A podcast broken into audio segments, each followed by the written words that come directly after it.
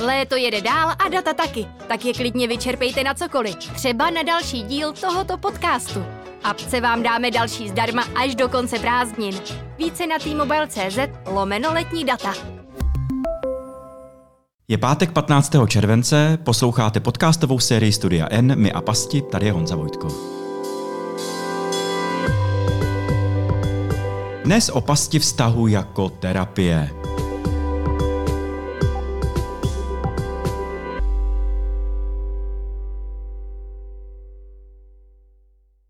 Jak se psychologie jako vědecký obor čím dál tím více popularizuje, začíná se objevovat v našich vztazích trend, že někdy vědomně, někdy nevědomně máme tendenci nejen psychologicky rozebírat své partnery, ale dokonce máme ambici jej či jí terapeutovat. Posíláme mu či jí neustále články či videa na to, které psychologické téma, rozhodně to, které by se jich mohlo týkat. Kdy to začíná být nebezpečné a proč se to vůbec děje? O tom si budu povídat s dnešním hostem Zdeňkem Mackem, párovým terapeutem, psychoterapeutem a místopředsedou České asociace pro psychoterapii. Zdeňku, vítejte. Dobrý den, rád vás vidím a slyším. Skvělý, děkuji, že, děkuji, že jste dorazil. Já chci začít příběhem. Jo, nedávno mi jedna moje známá nebo kamarádka prostě vyprávěla své zklamání z pána, kdy se potkala, byly nějaký, bylo nějaký rande. Vlastně ten rozhovor začínala tím, jak tu psychologii má ráda, jak to pořád studuje, jak se dívá na ty stránky a čte ty různé uh, texty a videa na YouTube, pořád někoho sleduje a tak dále. A eh, vyprávěla mi, že byla na rande a vlastně, když se potkala s tím pánem, tak uh, velmi rychle poznala, jaký má attachment a velmi poznala, co jako se vlastně s ním děje a tomu začala povídat a byla velmi empatická a, a tak dále. A pán byl nadšený, jako říkali, jak, jak vlastně, že, že se s ním nikdo nikdy takhle nepovídal. Jenomže pak přišlo druhý rande, přišlo třetí rande, čtvrtý rande, biochemie začala fungovat a paní by ráda třeba nějaký sex a na pána, nebo sex, vůbec nějaké něžnosti a prostě nějaké doteky, co si budeme povídat, co se v tom vztahu děje. Ale pán velmi rychle odmít, eh, udělal velmi rychle zpátečko řekl, počkej, počkej, počkej, no to ne, to já jsem myslel, že jsme kamarádi, nebo že budem, že seš jiná, jo, že, že vlastně nikdo si se mnou nikdy takhle nepovídal a vlastně bylo to pro mě jako velmi milý, ale tohle jsme si nedomluvili. A paní byla opravdu jako zklamaná eh, a vlastně mi vyprávěla, co ještě by jako měla udělat, aby ty chlapy jí prostě poslouchali a co ještě má dělat, eh, aby to rande vůbec jako dopadlo. Má to vůbec dělat? no, tady v tom příběhu to vypadá, že se to potkalo. Že ta ambice té jedné strany té slečny nebo dámy vlastně nasedla na to, že ten pán nechtěl vztah eh, jiný než tenhle ten odborný, pseudoodborný, že jo, být nějakým klientem. Což potom samozřejmě, když ona si myslela, že z toho bude vztah normální i s intimitou, se sexem a tak dál, no tak e, nevyšlo. Čili tady to vypadá, že to, co se nepovedlo, bylo, že klaplo očekávání obou stran. Já si myslím, že ta past eh, v těch vztazích takto postižených vlastně není ani v tom, jakého tématu nebo jaký obor dělá ten odborník. Jo. Představte si doktora, běžného somatického lékaře, ginekologa. A když přijde domů a bude po každé svojí ženě nebo svojí lásce na začátku tedy říkat to ze své branže. No nebo bude dělat prohlídku. A nebo, no, tak každý vidíme, že asi to vztahu moc neprospěje. Hmm. Čili spíš myslím, že ten to prokletí je v tom, ten neúspěch potom je založen na tom, že ty rady nebo ty odborné názory jsou nevyžádané. Mm-hmm. Že to ta druhá strana prostě nechce. Mm-hmm. A je to úplně normální, představitelný. A nebo zase na druhou stranu, i v oborech, kdy ten druhý dělá něco úplně jiného, technického, tak když prostě přijde domů a dělá jako svoje mhm. věci, že jo, a vlastně nemá zájem o toho partnera ve smyslu, jaký ty jsi měl den, co je, co je tobě, nebo co budeme spolu teda dělat, bavit se třeba, strávíme večer doma, půjdeme někam. To je přeci to, co dělá vztahy, vztahy. Potom hmm. samozřejmě hmm. rodina a tak dál, když, když to funguje a ten vztah se drží. No ale když to je tak, že si oba jenom povídají dál o své práci a ten druhý má být posluchačem nebo dokonce, jak se říká, objektem tého zájmu a té snahy, no tak to nemůže moc fungovat. Hmm, hmm. Naprosto souzním. Um, Přesto se vrátím k tomu tématu té vlastně, já jak to říct, takovou psychologizace jo, toho vlastně těch, těch našich vztahů a vůbec toho našeho života. Protože eh, já jsem na podobný téma vedl debatu s, prostě s nějakýma lidma. A jedna, jedna z mých známých tam vlastně řekla zajímavou, jako zajímavou poznámku, kdy ona řekla, víš co, já si toho všímám, tohohle trendu, jo, že uh, té psychologizace, to, že tam rozebíráme lidi jako v nevědomí, vědomí, podvědomí, všechno tam jako lítá a tak dále v těch našich jako debatách. Nejenom vlastně, že si všimla, že se o tom povídají v práci, u oběda, že si o tom povídají mezi kamarády, ale rozhodně, že to začíná být součástí nejenom vztahu jako takového, k tomu se ještě vrátíme, to, co jste říkal, ale vlastně hrozně rozhodně u toho seznamování. A vlastně ona řekla, že má pocit, že vlastně je to vlastně záměna nějakých genderových stereotypů. Že jak se ty mhm. genderové věci vlastně trochu mění a jak prostě se to už jako dorovnává, tak už vlastně ta žena nemusí úplně, už se uživí sama, nepotřebuje toho pána, který je vlastně má ten přístup k těm zdrojům a musí dokázat mm. na tom rande, že tohle a tamto. A najednou ona má, a to jsou její slova, že má najednou pocit, že vlastně, že jim toho moc nezbylo, jako co se týká nějakých jako zbraní, a že vlastně najednou to vyměnila, takový ty typický ženský zbraně, a teď, kdybyste nás posluchači viděli, jak dělám veliký úvozovky, jo, eh, vyměnila právě za tu, za tu, za, za tu psychologizaci, za to jako eh, vlastně to, to, to terapeutování. Mm-hmm. Přece ty ženy mají být empatický a empatičtější. Tak ona vlastně uh, mi tam jako řekla, já to používám opravdu, nebo jsem si to všimla, že sama u sebe to používám právě proto, aby ten pán vlastně, abych byla pro něj zajímavá. Jo. Co vy na to? No nevím, jestli se to týká jenom žen. Jasně, za A. určitě ne. A za B, ono to vlastně souvisí s tím, že člověk jako druh přešel do, do té sféry sociální. Hmm. My už přesně, my tu biologickou složku samozřejmě potřebujeme v tom smyslu, aby jsme žili, dýchali a, a, a probíhala potom nějaká reprodukce.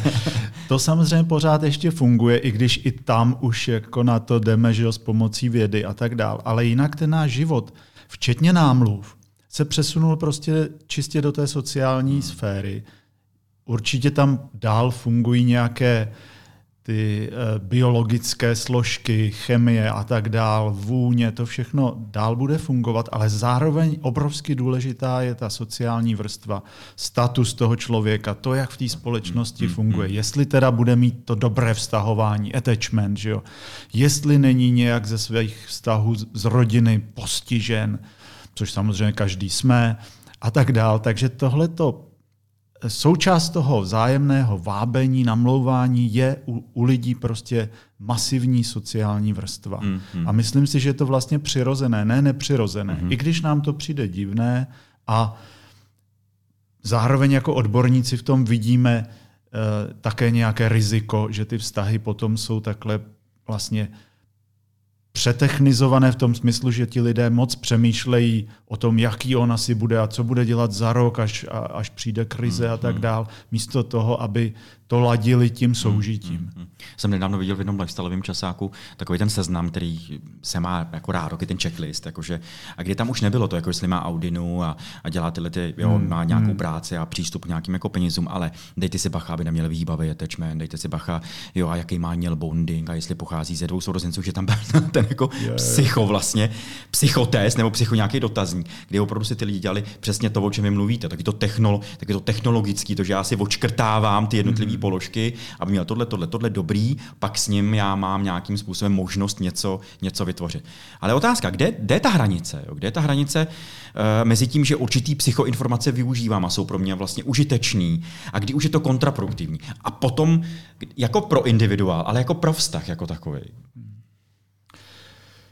Ta hranice se vždycky děje. Hmm. Já ji neumím někde namalovat, Jasně. Eh, že je to v tom, že když člověk vystudoval ten obor, tak eh, je v zásadě pro vztahy marný. To, takhle to přeci nefunguje. Mnoho, mnoho kolegů eh, má dobrý, dobrý vztah, dobrou rodinu, do, dobré partnerství nebo manželství a tak dál. Čili není to úplně kontraindikace. Já myslím, že ten základní kámen úrazu opravdu je v tom, když se to stane tím hlavním nějakým spojovníkem pomyslným v tom vztahu. Mm-hmm. A ono to tak nefunguje.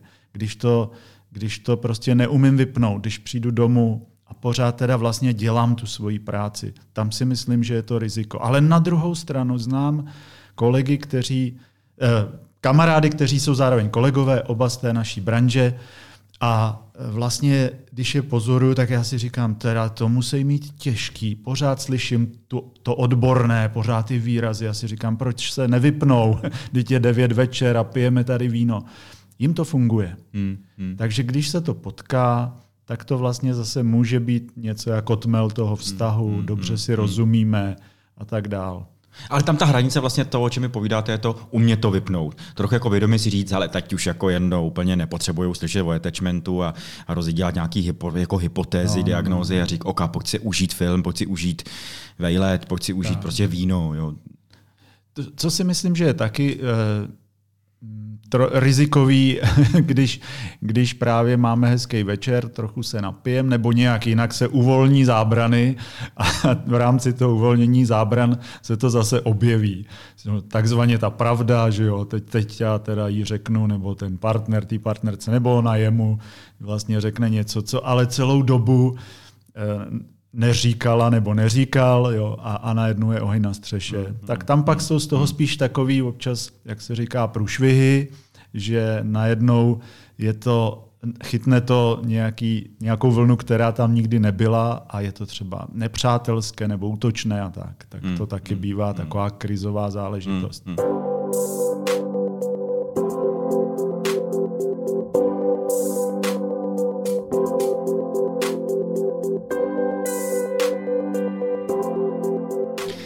Zkušenost, že jsem někde povídal a přednášel o vztazích, tak tam jedna posluchačka vlastně zvedla ruku, nebo posluchač, ne posluchačka, eh, posluchač, ten zvedl ruku a říkal, prosím vás, pane Vojtko, můžete mi vysvětlit, co je jako copingový mechanismus? Jo, mě moje, moje, moje žena neustále při hádkách, když spiju, tak mi vlastně na mě křičí, že to je můj copingový mechanismus, to je tvůj copingový mechanismus a já vůbec nemám tucha, co to jako znamená. A říká, a proč, proč ona to říká? Jo? A ne, není to divný a hrozně mi to vlastně vyčítal. Říkal mi, proč to tady děláte, proč motáte lidem hlavy, to byl jeho vlastně závěr. Jo. To, mi, to mi připomínáte jednu důležitou věc, Honzo, že když se to stane e, nějakým, e, vlastně nějakou zbraní hmm. v tom vztahu, tak to mm-hmm. taky vidím jako tu hranici, která je překročená. Že najednou je to nepřátelské, nebo to slouží to k dominanci a mm-hmm. podobně. Mm-hmm. Což se děje, my to ve vztazích tuhle tu složku taky máme. Mm-hmm. A tady myslím, že je ta hranice, kdy teda to ten partner neponese dobře. Mm-hmm. A je to vlastně těžký a složitý. Třeba on... i ta terminologie, jo, že jo, cizí slova. Jo, najednou on tomu nerozumí a cítí se méně cený a tak dále. To a, není dobrý a vlastně dotýkal se jednoho velkého, jak Gottman to nazval čtyři jezdci apokalypsy a tam se dostal prostě k tomu ponížení, že vlastně ano. ona má tendenci ho tím letím jako ponižovat a on fakt byl jako velmi jako nepříjemný a říká, proč to jako děláte. Uh, nicméně, a vy jste se toho dotýkali, jo, my přece jenom v partnerství jsme tak trochu terapeuty. Jo, prostě to není možné, protože my se tam jako otvíráme v tom vztahu, jsou tam, je, jsou tam přítomný naše jako nevědomí věci a ten, ten, ten člověk na to nějakým způsobem funguje.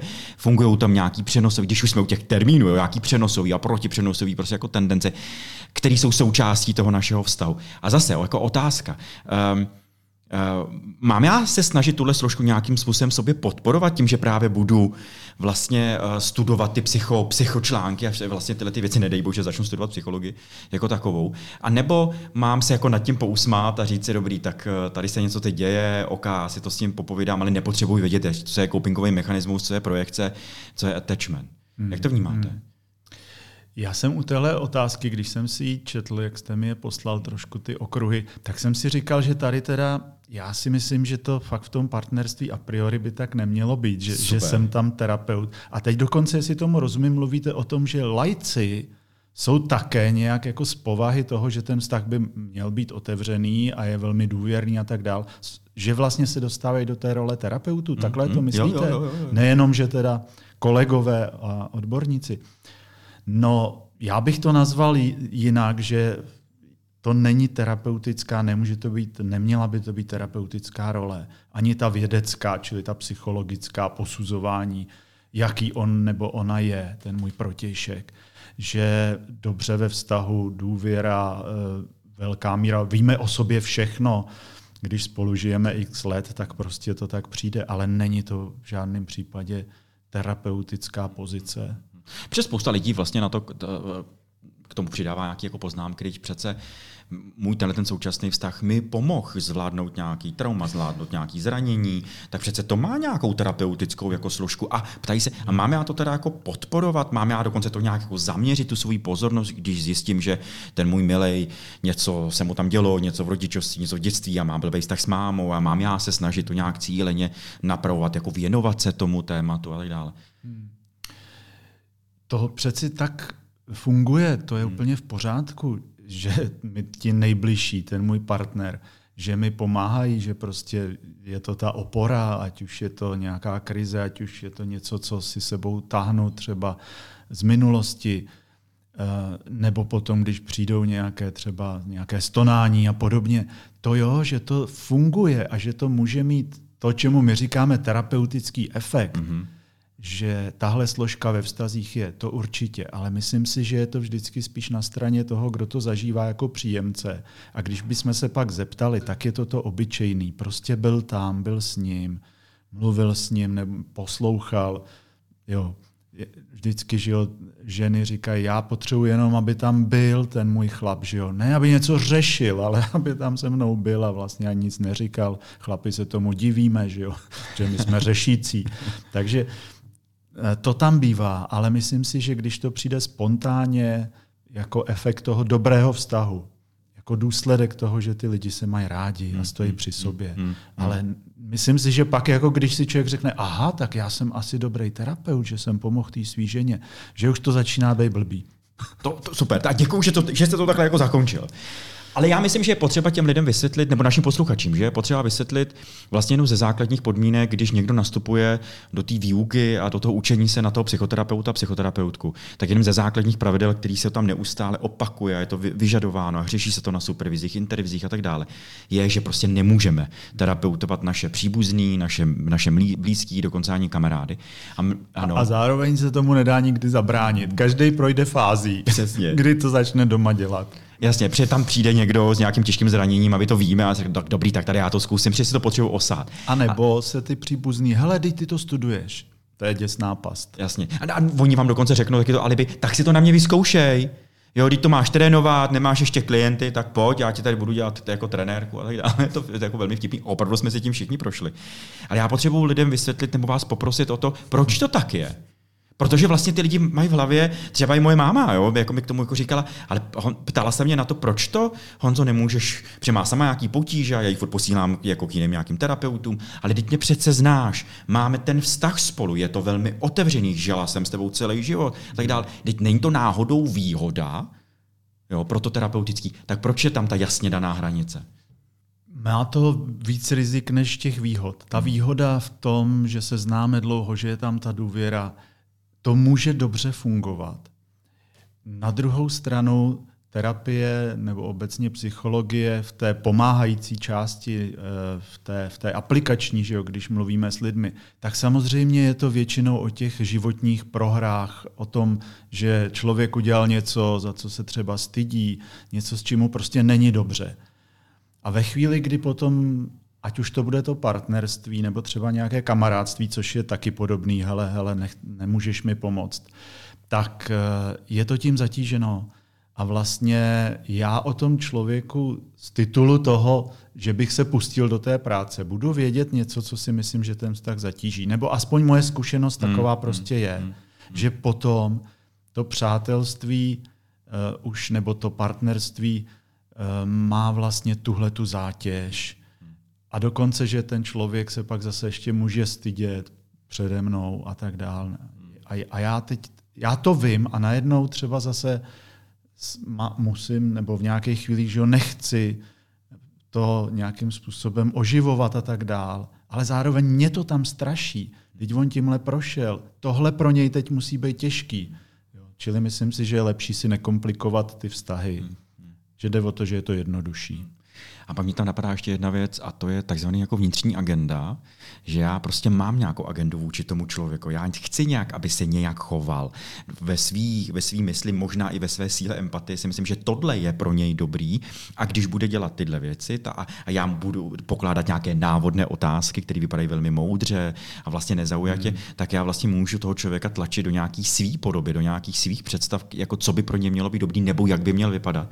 A e, je to vlastně příšerný. Ta vnitřní agenda je opravdu jako velmi vlastně těžká ji od, nějakým způsobem hmm. odepnout. Že? To je jeden z základních, vlastně to, co ty na základě sebezkušenosti, ty terapeuti, terapeutky, ty aspirátoři, aspiranti na, na tuhle profesu neustále v sobě jako řešej, aby dokázali oddělit tu svoji vnitřní agendu a, a tak dále vůči těm, těm svým prostě jako klientům. A tady to samozřejmě není možný. Představte si, že jo, taky, že teda se na vás obrátí ten váš partner a řekne, hele, prosím tě, já víš co, mohl bys mi pomoct, já teď mám nějaký blbý svědomí, já je to ta vaše žena, že jo, nebo naopak ten váš muž, řekne, no já, já, já mám takový vedlejšák že jo, k tomu našemu vztahu, potřeboval bych s tím pomoct, nebo potřeboval bych s tím pomoct. No tak myslím, že na tomhle je vidět jako trošku ta absurdita a to, proč se to nemá takhle míchat. Ale my oba Zdeňku víme, že se ty věci dějou, protože ta partnerka, která nejenom zjistí, že tam je nějaká nevěra, tak, tak si velmi často usoudí, že když bude empatická k tomu partnerovi a bude dokonce i jako pomáhající,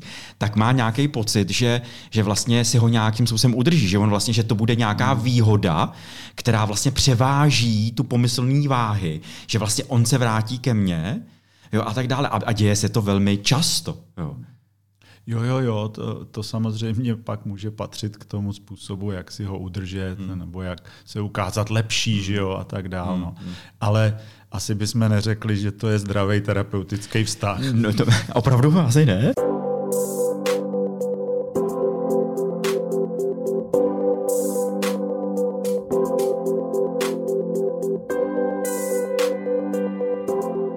Představím. V mnoha partnerstvích eh, je právě ta potřeba, vlastně až vyžadování nějakého jako terapeutického přístupu k jednomu z partnerů a ono je to bráno za tu empatii. Máš být přece ke mně jako empatická nebo ke mně empatický.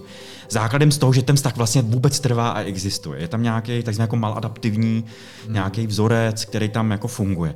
Vlastně ta neustálá pozornost, taková ta diagnostika psychologická, to vytváří nějakých hypotéz jo, a ten neustále jako to neustálý rozebírání, co se s tím člověkem dělá, proč se mu to děje vlastně může být opravdu jako každodenním chlebem jednoho z těch par, eh, prostě partnerů. Proč tomu tak je? Já bych řekl, když to, když to bude takhle, jak říkáte, opravdu, že to bude jako to, to hlavní, čím ten vztah žije, takže je to známka toho, že ty lidi spolu teda jinak nemají e, mm-hmm. nic moc společného, že vlastně ten vztah e, ne, není založený na nějakých třeba, co je takový běžný, že společné zájmy, nějaká, nějaká taková ta sociální bublina, jak se říká, že to, že jsme teda uh, měli třeba podobné zážitky na škole a tak dále, nějak si rozumíme, uh, tak tohle to myslím, že jsou ty věci, které v těch vztazích, samozřejmě třeba ta fyzická atraktivita a tak dál, nebo nějak, nějaká sympatie obecná, tak v tu chvíli si myslím, že v tom vztahu vlastně něco chybí, mm. když tam převažuje ta pseudoodbornost. Mm-hmm. Já se často setkávám s tím, že ten vztah bývá založen na tom, že jeden z těch partnerů, někdy dokonce oba vzájemně, mm-hmm. chtějí toho druhého zachránit z té hrůzy, kterou oni prožívali ve své původní rodině. Mm. Jako oběť své matky nebo svých rodičů. No tak tam taky mám pocit, že když, když je v tom vztahu od, od počátku tohleto, takže je to teda náročné a Často to vlastně v těch terapiích slýcháme, čili evidentní je, že, že takto vystavěné vztahy potom jsou komplikované a ty lidi třeba často přicházejí do té terapie, hmm. protože to a to je velký štěstí, jednomu nebo oběma teda vadí. Hmm. Hmm. A je potřeba uh, s tím tím jako na, nastavením hmm. nějak pohnout. Hmm. Já nemám moc rád typologii, nerad lidi škatulkuju, ale přesto se potřebuju zeptat, je, je, jsou nějaký lidé, kteří mají za sebou nějakou zkušenost a tak dále, který inklinují k tomuhle, vlastně to, co vy jste teď popsal, že budou vyhledávat toho partnera, který potřebují zachraňovat a vlastně mhm. neustále léčit a, a vlastně s někým jako přicházet. Třeba ne, to je v pořádku, jo? jenom se potřebuji zeptat, jestli, jestli, jestli je tady někdo, kdo přesně jak vy, kdyby tady seděli vlastně uh, ti lidé, který, o kterých se tady jako bavíme, tak vlastně nám můžou říct, ne, ten, který má závislý typ attachmentu, tak ten bude vych, jako vyhledávat tyhle ty partnery, který pak neustále bude jako od nich vyžadovat tu péči a tu pozornost, nebo naopak ty s výbavím, nebo naopak ti, kteří mají tendence k nějakým různým poruchám osobnostem. Teď oblíbený téma, narcisní poruchy, ty jsou teď hmm. všude vlastně. Hmm. No, já jsem na ty škatulky uh, úplně marnej. No, Moc si myslím, že to diagnostikování nám nepomáhá. Hmm. A spíš mám dojem, že to může být situační, že, že, to, eh, že to dokonce může být někdy živeno takovými věcmi, jako je uh, mediální prostě mm. diskurs, jo, že něco najednou se stane populární nebo nějakým způsobem zajímavý. Často je to samozřejmě to, že lidé, a jako obecně chceme, máme, máme v sobě tu složku soucitnou, tu pomáhající, Máme ten altruismus, to je určitě zase druhová výbava u mhm. nás. Takže to jako někomu pomoct. Tam pak třeba myslím na takový ty vztahy, kdy to, ten jeden partner že jo, je třeba ve výkonu trestu a mm, tak. Mm, a mm. Tak tam, myslím, tahle složka je silná. Ale že bych uměl jako říct, který typ těch protějšků to k tomu inklinuje, to teda nepovím. To, zaplať pámbu, jo, zaplať pámbu. Já jsem vlastně rád, že to, takhle, že to vlastně říkáte. Jo. Um, kdy může být pro náš vztah vlastně tohle nebezpečný. Existuje tam, zase se ptám po nějakých symptomech, existuje tam něco, nějaký červený vlajky, nějaký red flags, který jako vlajou v tom našem vztahu, kdy najednou si jako všimnu, že buď po mně je vyžadovaná nějaká ta odbornost, jak vy to nazýváte, nebo vlastně já mám tendenci jako poskytovat. Mluvil jste o nějaký situací, že tohle to může být nějaký symptom nějakých těžkých životních prostě situací nebo mých nějakých témat, které se mi teď objevily, nebo jsem se dotknul a já to můžu samozřejmě využívat ten náš vztah vlastně proto, abych já si něco jako vyřešil.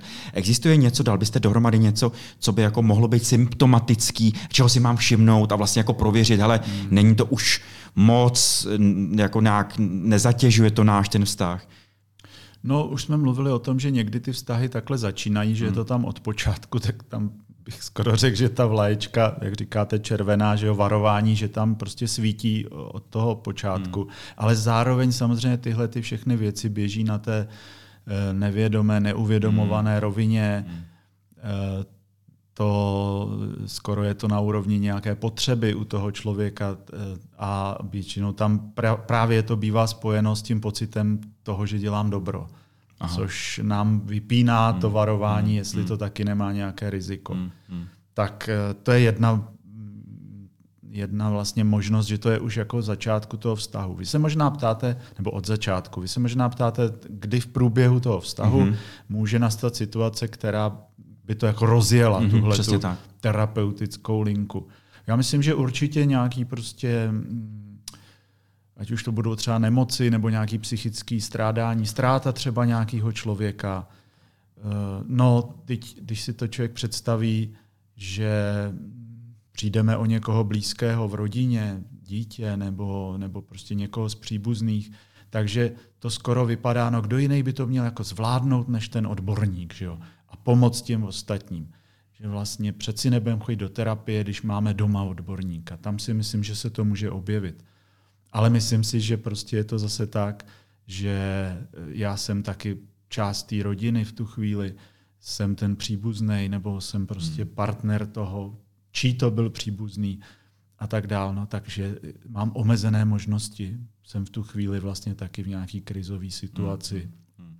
A myslím si, že teda jediný, co, kde bych já měl tu odbornost vlastně jako e, zapnout a udělat je, že právě já to nemůžu být. To, co jste vy zmiňoval, hmm. hmm. jo, prostě tu maminku nebo kohokoliv z té rodiny, tak jo, jestli potřebujeme terapii, tak na ní pojďme, nebo jestli ty potřebuješ, tak já ti někoho zařídím. To je to, co můžu udělat. Hmm. A pak jsou zase ty lajci, kteří se můžou dostat do té, do té jako role, ale já si fakt myslím, že když to je, když to je eh, eh, člověk, který je lajkem a ne, ne, není tím pseudoodborníkem, takže vlastně to, co se tam děje a má to ten efekt toho pomáhání, že to tomu druhému, pro toho druhého je hrozně důležitý, že ho drží nad vodou, tak to jde po té úplně přirozený hmm. základní rovině. Prostě stojím při tobě, nic víc, hmm. nic míň.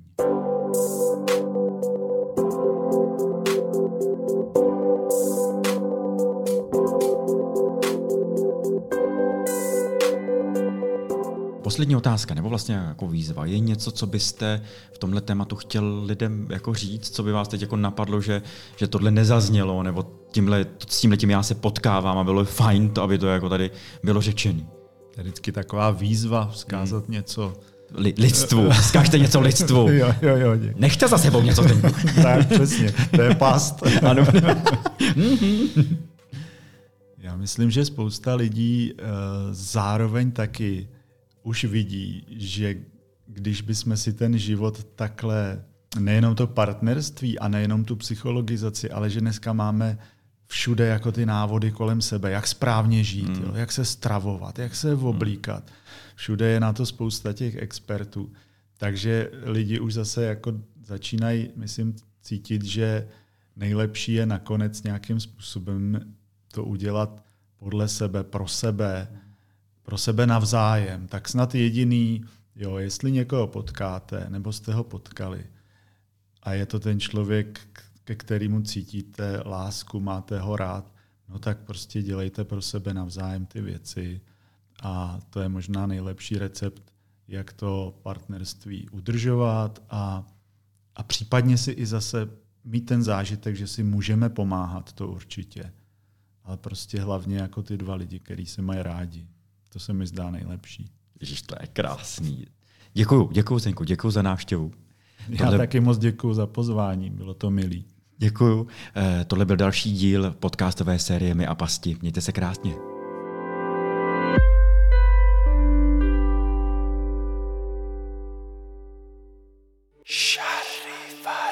Cože? Co to je? Ozvěny? Aha, už se chytám. Ozvěny filmového festivalu Karlovy Vary. Od 11. do 17. července nás čeká výběr toho nejlepšího z varů v pražských kinech Světozor, Aero, Přítomnost a také v brněnské skale. Chytněte se na www.ozvěnyvarů.cz.